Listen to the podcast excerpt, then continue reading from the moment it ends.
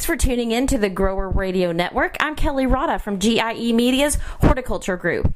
And today I am visiting with Richard Cleaver. He's the owner of Culberson Greenhouses in Mayflower, Arkansas.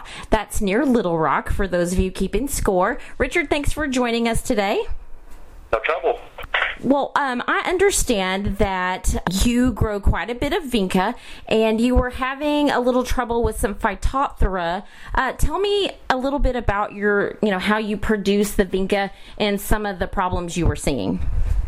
Well, being a smaller grower, we don't produce giant crops of vinca at a time. We produce multiple smaller crops. Mm-hmm. And when we do that, that means that we're probably going to have another plant that has a lower temperature, uh, not temperature requirement in that same house. Okay. But we'll run into a lot of disease issues because we do run our vinca crop 5 to 10 degrees cooler than what the culture really is on it. Okay. So in order to achieve the crops coming off every two to three weeks, you know, we do have to do the smaller smaller crops, which sometimes causes us to have to apply a lot more fungicide than we generally would want. And you said when you when you talk about growing your vinca cooler, um, just how cool are we talking?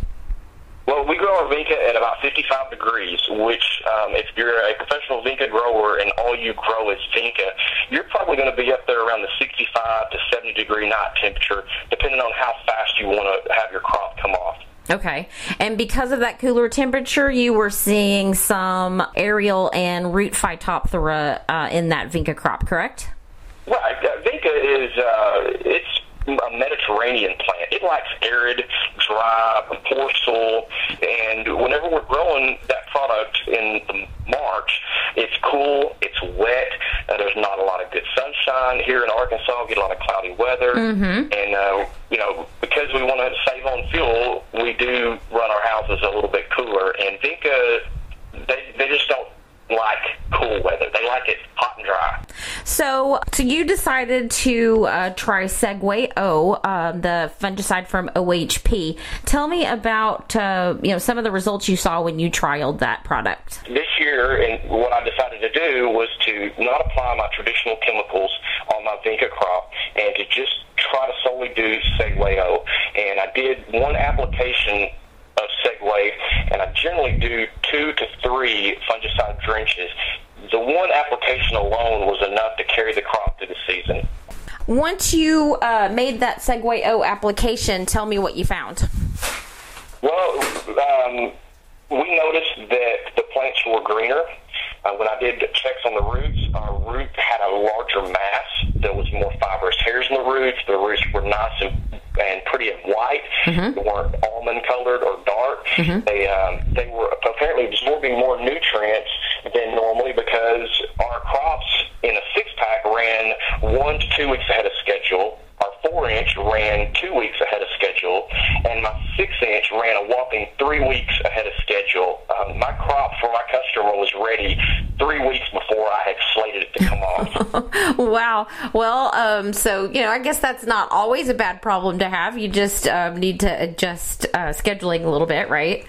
If there's a problem to have crops running ahead of schedule because of the quality of the roots, I'll take that every day of the week. right. Um, so always plant later. exactly. So, um, you know, just to recap then, um, after using the Segway O fungicide, you were able to maintain those lower production temperatures. You didn't um, incur any crop losses, and you also were able to decrease your fungicide application. Is that correct? Uh, all of that's correct, and we had a better root system upon delivery to my customers. The customer that did receive the six-inch product that ran three weeks ahead of schedule, they were really timid about planting that product, and it was growing so vigorously and so fast that uh, they had to go ahead and plant. And I followed up. It was you know in April they planted. I followed up three weeks later to make sure that that crop had set in, and the crop was doing beautifully with cool, wet weather. So it seems like the quality of the plant initially transferred into the landscape and it held despite, you know, poor weather here in the state in April. Mm-hmm. All right, well, good deal. Well, thanks again so much for sharing your story with us about Segway O. And listen for more podcasts on our Grower Radio Network.